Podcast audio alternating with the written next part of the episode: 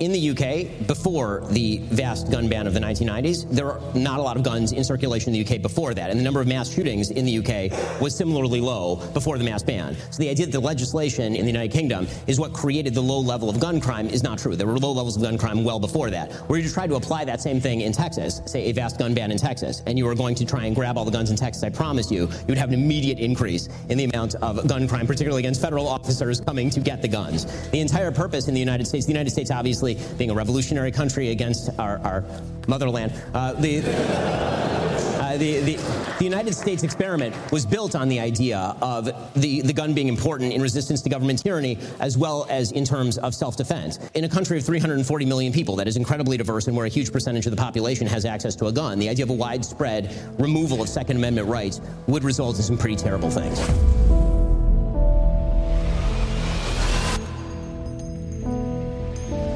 How's it going, everybody, and welcome back to another episode of the Armed Scholar Podcast. First and foremost, thank you to everybody who's listening to the podcast, who stopped by to watch the podcast. Your support means so much to me. And if you're not currently following or subscribing over on the audio formats, Apple or Spotify, please consider doing that. Help us to push this to more people, especially on the audio side. Also, I want to thank the sponsor of this video, which is Kershaw Knives. Kershaw makes some of the best knives available on the market if you're looking for a quality EDC knife. I carry the Kershaw Iridium knife every single day for my EDC, and I cannot recommend their knives enough. And right now, if you order through Kershaw using the code YT20Scholar, you can get 20% off of your order and also free shipping on orders of $50 or more. So head on over to Kershaw Knives Pick yourself up a quality EDC knife. And again, thank you to Kershaw Knives for supporting this 2A content. Now, in this specific video that we're going to be responding to, it is going to be a conversation between Ben Shapiro and a bunch of other individuals. And he did a kind of press tour, a debate tour over in the UK. And he went to universities like Oxford and then uh, Cambridge. Uh, without further ado, can I announce Mr. Ben Shapiro? This specific video is reaction to a discussion about firearms, gun control, the Second Amendment at this discussion in Cambridge. Now, there's some very interesting things that are brought up during this quick little debate and discussion. Some things I agree with Ben Shapiro on, some things I disagree about.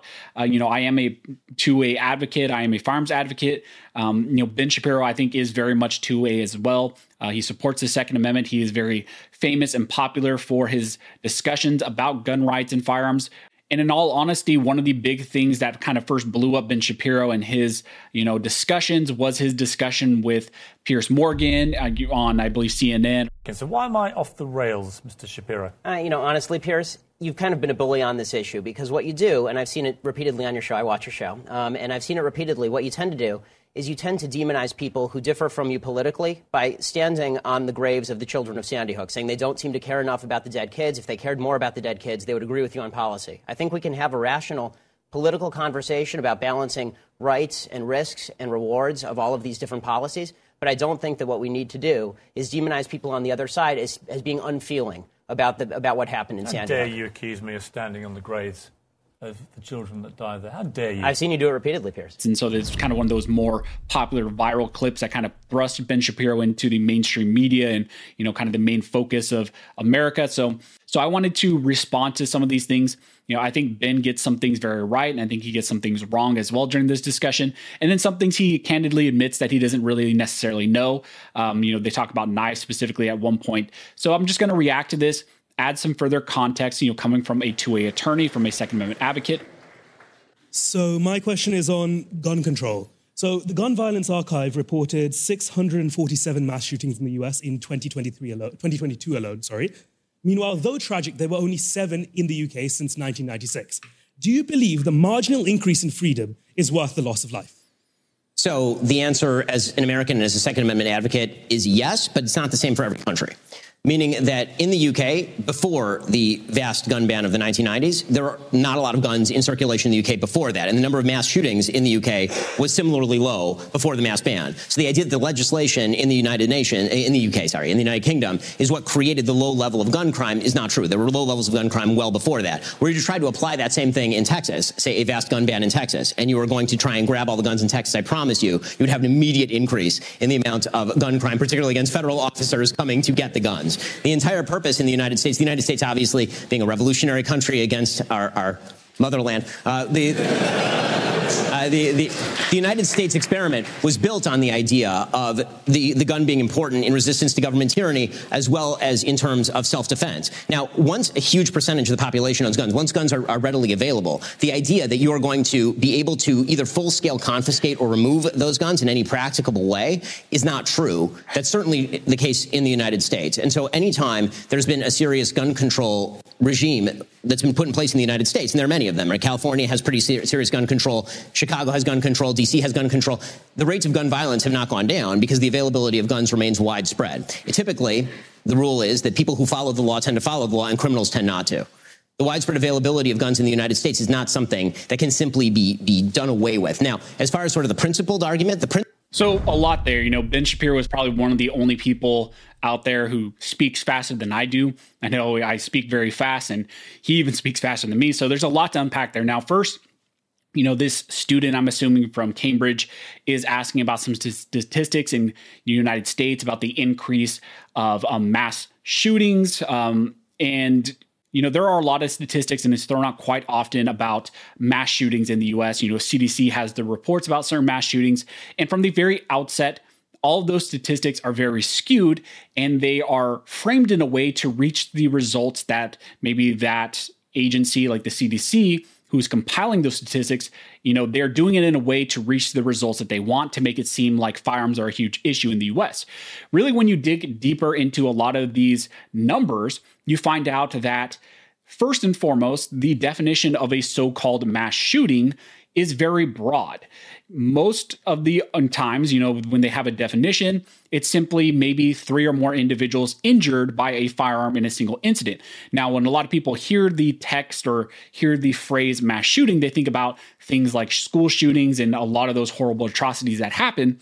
But that is not all what's included in those numbers and those statistics of so-called mass shootings. It's not just school shootings or these, uh, you know, incidents that are very high profile. A lot of those so called mass shootings include things like gang violence, you know, in inner city areas like Chicago, uh, LA, San Francisco, all these very, you know, very anti-gun areas that have some of the highest crime rates. You know there's a lot of gang violence where individuals of maybe three or more are injured. It's not even killed. It's most of the time it's just injured um, really, if you were to mo- remove a lot of those crimes, uh, you would see that the number of these school shootings, which most people try to claim that they are worried about, um, you know, doesn't necessarily reflect this insane increase in those numbers, especially not at all proportional to the number of firearms that we have within the US. So that's kind of one of the first things that you have to address. You know, when people say, oh, like, look at these mass shooting numbers from the CDC or the FBI or the DOJ, whoever, when they throw out these agency or these you know private gun control research organizations that put together certain statistics. They love to throw those out to you and say look look uh, mass shootings are climbing because of guns. And really when you dig into those numbers you find out that the way that those things are phrased are phrased in a way to include as many numbers as possible, including gang violence. Now, the next thing Ben goes on to talk about is kind of the cultural aspect of the United States and kind of the ethos we have behind the Second Amendment and why the Second Amendment is so important. Now, first, I think it's hilarious that he talks about, you know, the way that the UK first put in place their legislation banning all firearms it didn't you, when you look at those statistics what he's pointing to is the fact that you can't say that that piece of legislation in the UK led to a huge decrease in so-called mass shootings because firearms were not prevalent anyways within the uh, nation or the country or the area in general. So you can't see that this piece of legislation decreased those numbers because those numbers were already very low because they just banned all firearms. Now that's not to say if you ban firearms that's going to solve the issue because Later on during this discussion, you're going to see that they then talk about knives and needing to ban knives because the criminal rates and the lethality rates and all of that revolving around knives has skyrocketed and crime in these areas is also skyrocketed. So just banning firearms does not lead to getting rid of all criminal activity. You know really what they're concerned about is potential criminal activity and uh, casualties and um, harm to just the law-abiding general public. But you know, one of the interesting things is, of course, which Ben references, is that criminals are going to do criminal things. Evil is going to do evil acts. And it doesn't matter what tool they have. In the UK, they banned all firearms. But then what do the criminals do? They're going to use whatever tools that they have. They're going to use vehicles, they're going to use knives, hammers, fists, whatever they have. And now UK is facing the potential of having to ban knives because knife you know crime rates have skyrocketed. So again, banning firearms does not solve any of these criminal you know incidents at all, but what Ben is referencing here is you can't just say that you're going to ban all firearms, uh, you know, in the US because our culture is so ingrained with firearms. It's part of our founding ethos and he kind of makes a tongue-in-cheek reference to you know if you try to ban firearms in texas you're going to get a lot of federal agents hurt and that is very much true. But what has happened in the united states is you've seen them try to do some sort of soft confiscation um, soft restrictions and gun control uh, specifically when you look at certain agency actions like the atf with their ban on pistol braces and the atf's restrictions on unfinished frames of receivers or polymer 80s um, force reset triggers, trying to treat those as machine guns and confiscate them and arrest people for those, homemade suppressors, bump stocks, and there's a ton of litigation going on right now against those federal agencies like the ATF to try to remove those restrictions. And if you want more context about any of those topics, pistol braces, frames and receivers, uh, bump stocks. Make sure you watch my videos. I have a ton of videos uh, on the channel updating you guys on all the cases which are challenging those ATF actions. But yes, it's very much true. Firearms are part of our founding ethos. And to just say, hey, if you just confiscate or ban all firearms, that's going to you know cure all this issue in the U.S. That's just simply not true. And you know, Ben's talking about practically that just simply can't really happen. In the UK, you could say that you can potentially now i don't agree that you should ban firearms. I think it's a fundamental human right. It doesn't matter what nation you're in. I think this is a fundamental right that crosses across all borders. You know borders are just simply imaginary lines. I think this is a fundamental human right to have access to the best tools to defend yourself and then also defend your your loved ones and your nation against a tyrannical government either foreign or domestic. But you know, with the UK, they didn't really have firearms so ingrained in their ethos. And so maybe their populace was much more willing to just simply engage in this confiscation and seizure of firearms. And that's kind of what Ben's pointing to how the culture is so much different from America to the UK, especially when you're considering that the founders put in place the Second Amendment in 1791 for a very specific reason because we just came off of a revolutionary war. And in that revolutionary war we fought against you know great britain. Uh, and what he referenced there is our mother country which he's speaking in. And our founders knew it was very important for the populace for the people to be armed to have access to the firearms that are common of the time so that they could fight back not just to defend themselves you know engage in self-defense which is one of those fundamental rights but also to fight back against a tyrannical government. And, you know, that is something that is very much ingrained in our ethos.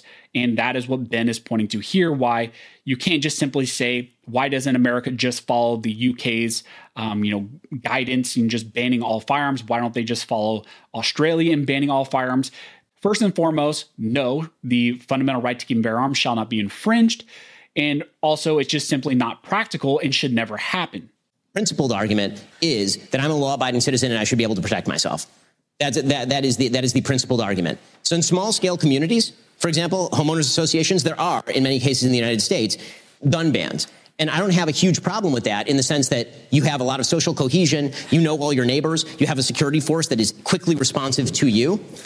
With that said, in a country of 340 million. So I want to stop there. This is one of those things where I don't necessarily agree. And he talks about homeowners associations and how in the US, maybe some home homeowners associations prohibit the possession of firearms in the home if you're part of the homeowners association. And he's saying maybe he doesn't necessarily disagree with that because there's social cohesion and maybe there's a private security that protects the HOA. Um, to me, I don't agree with that all at all. You know, when you look at the Supreme Court's decision in in Heller and Bruen and McDonald and all that, they talk about one of the core rights and the core aspects of the Second Amendment is an individual's right to self defense, specifically also within the home. You know, the home is kind of at the core of one of those, you know, of the right of your right to keep and bear arms. So I don't think that an HOA, you know, even though it's a conglomerate of maybe a tight community and maybe they have a security force, I don't think then that the HOA has the ability to place restrictions on individuals exercising what is kind of at the core of the right self defense within the home and, and prohibit the possession. And then it also would run into a lot of other issues, potentially your ability to uh, just simply possess them outright or to carry or any of that um, runs into potentially transportation issues because what why you know if you can't store a firearm within your home how are you going to transport it to target shoot? And just runs into a lot of issues so i don't necessarily agree with that hoa take. And i think also it runs contrary to a lot of the discussion that recently happened in the New York State Rifle and Pistol Association versus Bruen decision, which dealt with New York's um, concealed carry restrictions and their proper cause standard, where you would have to go through a proper cause standard uh, to get access to firearms, to get your concealed carry permit.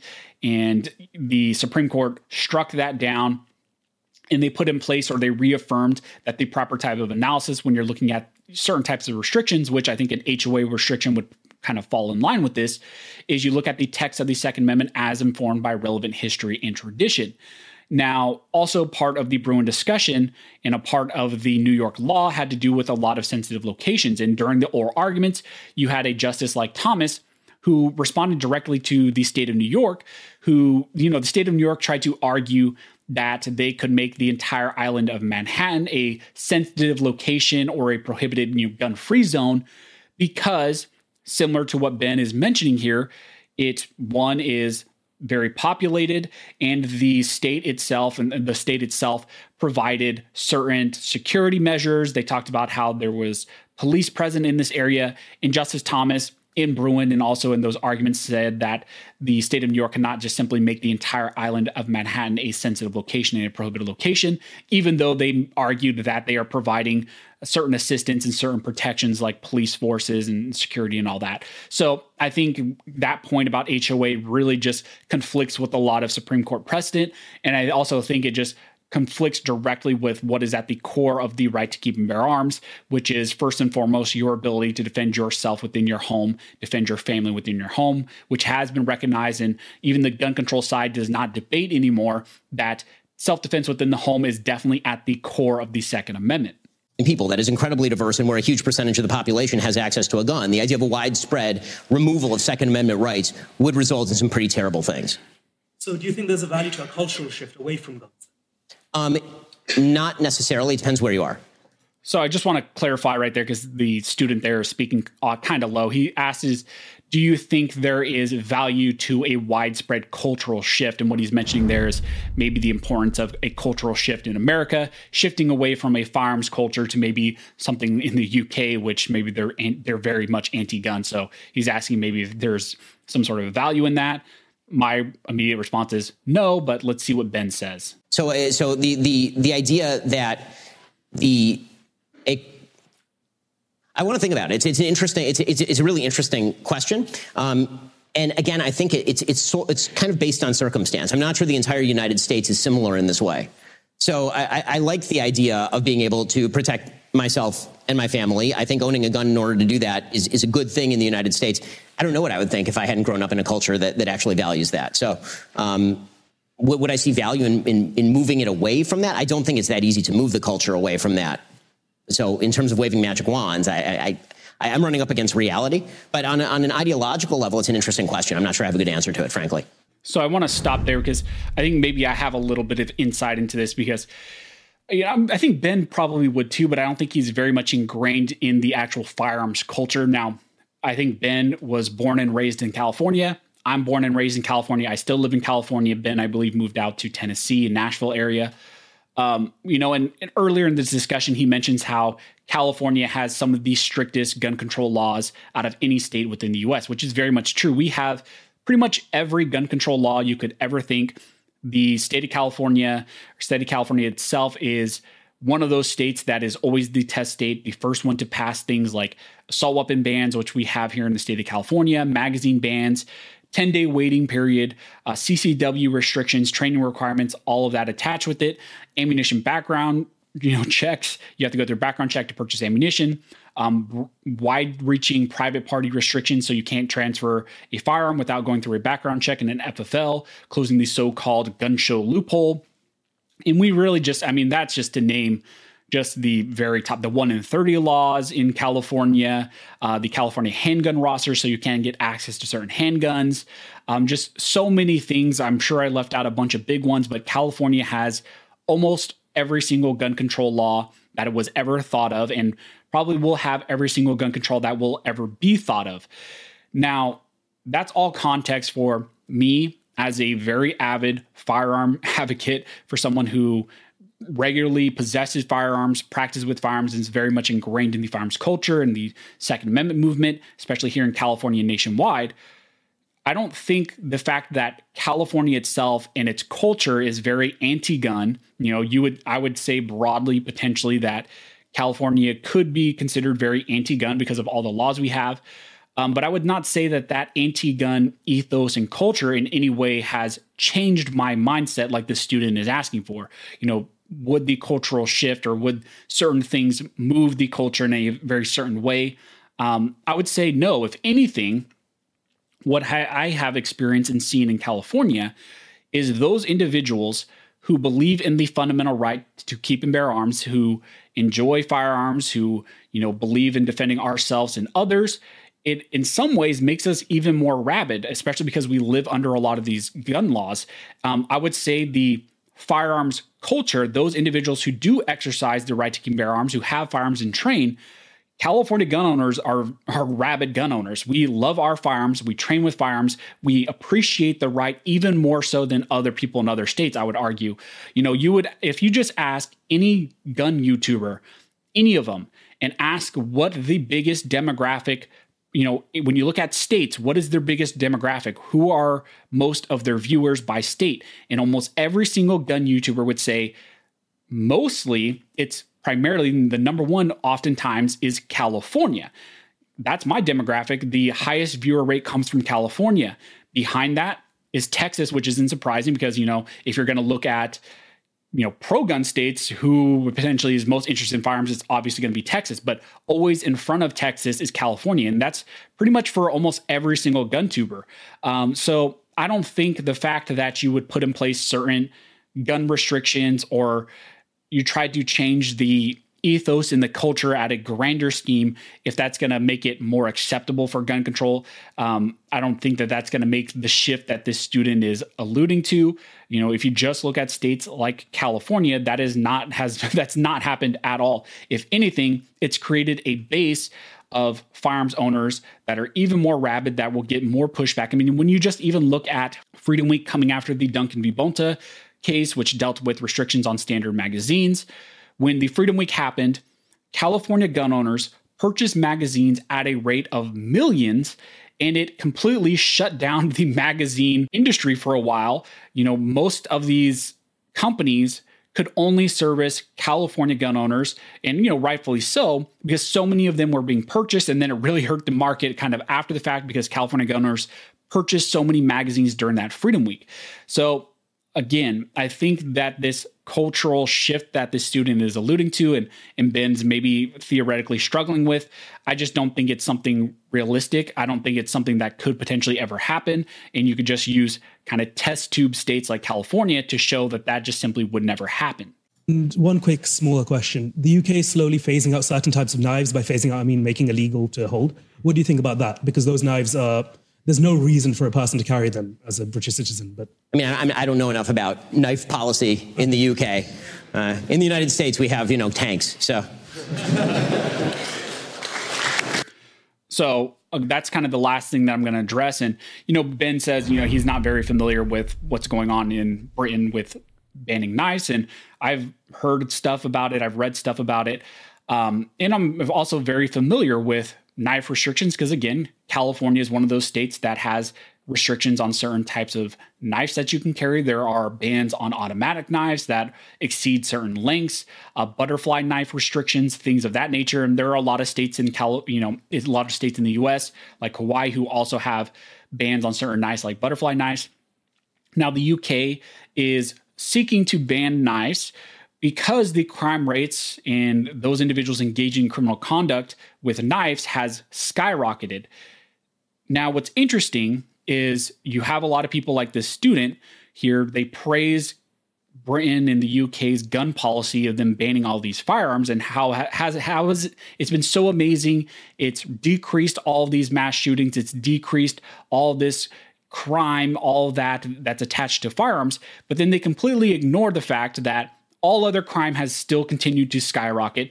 As you know, crimes and lethal incidents with knives has skyrocketed, and now in response to that they're moving from banning firearms to now saying we need to ban the carrying of all knives. No one needs to carry a knife. If you carry a knife, you're a criminal. And it's just interesting. And this is one of the things that we harp on a lot, you know, here on the channel.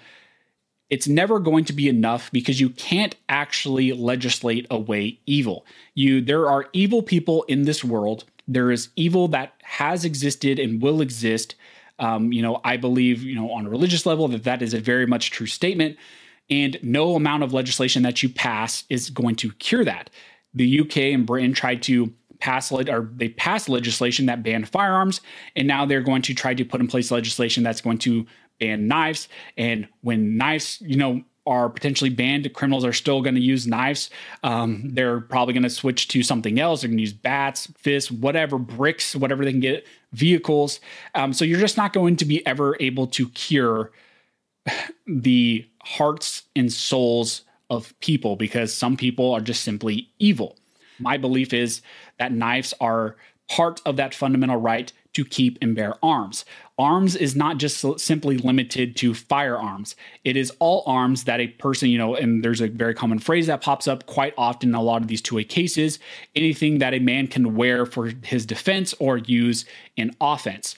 Um, in my opinion, knives very much are arms com- covered by the text of the Second Amendment. They are very much in common use for lawful purposes. They have existed for many many years especially you know during the founding and way before that knives have existed almost all into all eternity. Um, you know knives have been used by man for a very long time for you know just utility in everyday life but also for self-defense. I believe that knives are clearly protected by the text of the Second Amendment. They are very clearly arms, and that, and I think certain knives even you know there are some discussions about banning certain types of knives uh, like i mentioned california has bans on certain automatic knives and butterfly knives and hawaii has one as well and there's a very popular case going on right now the Teter case out of hawaii uh, which made its way up to the ninth circuit and I believe a three judge panel in the Ninth Circuit struck down Hawaii's ban on butterfly knives.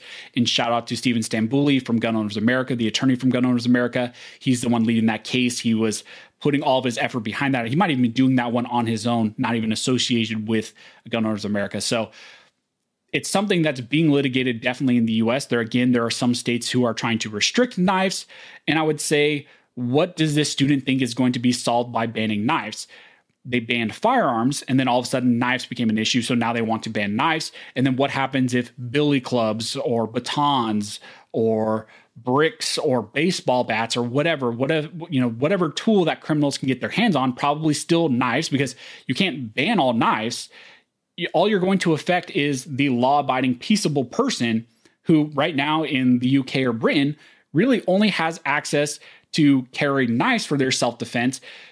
Criminals, I mean, what are you going to ban all butter knives? You know, are you going to ban all kitchen knives? You can't completely ban knives. Knives are way more prevalent than any firearm in any other nation. So it's just kind of non- nonsensical to say, okay, we're going to ban carrying knives. Criminals are still going to be able to have access to knives. They're still going to get knives, and they're not going to follow the law because clearly they're not following the law anyways. If they're assaulting people and stabbing people with knives as it, it stands right now. So, what do you think you're going to solve? All you're going to do is harm the law abiding person who maybe only right now has access to a knife to defend themselves and their family and their loved ones. So, just some of my responses to this discussion, just some of my quick thoughts when I saw this pop up. You know, I was watching uh, Ben's discussion. He did one also over at Oxford, and you know that one was much less civilized. Uh, if you're interested go watch the ben shapiro discussion he had at oxford and this one at cambridge as well. And then i saw this pop up and i was kind of watching this last night and i was like you know i need to react to that because maybe i can add some further context. You know i really enjoy ben shapiro. He's one of those individuals i've been watching for a really long time Probably, again, the only person who speaks faster than me. Um, but, you know, I don't agree with everything that Ben Shapiro d- says or does. Um, you know, I don't necessarily even agree with a lot of the things that he mentions here during this discussion. But I do enjoy a lot of the time his Second Amendment position. And he was one of the first people that brought the discussion about the Second Amendment and the fundamental right to keep and bear arms to the mainstream, like I mentioned during that discussion with Piers Morgan. So, again, let me know what your guys' thoughts are down below on this discussion at Cambridge between Ben Shapiro and this student about UK gun control and maybe trying to apply it to the US. What are your thoughts? What do you think about these, you know, claimed bans on carrying knives, and you know, that they're now advocating for in the UK? And do you think any of this would ever be viable in the US? My opinion is absolutely no, and it should never be even be considered. But as we know, there are a lot of anti gunners in the US who would love to model the UK, would love to model Britain, who would love to model uh, Australia and just completely try to ban and confiscate firearms. You know, that is very much a position that a lot of anti gunners take in the US. So just let me know what your thoughts are down below. Again, don't forget if you're listening to this on the audio side, or even if you're just watching this on YouTube, go over to the audio side. Make sure you're following on Spotify, Apple Podcast. It's really everywhere at this point. I uploaded it to now Pandora, uh, Amazon Music. It's really available anywhere. If you have an Android device, you can get it on Google Podcasts. So anywhere you listen to podcasts, you can find this. And again, thank you guys so much for all of your support. And never forget, this nation was built by scholars, and this nation will be maintained by scholars.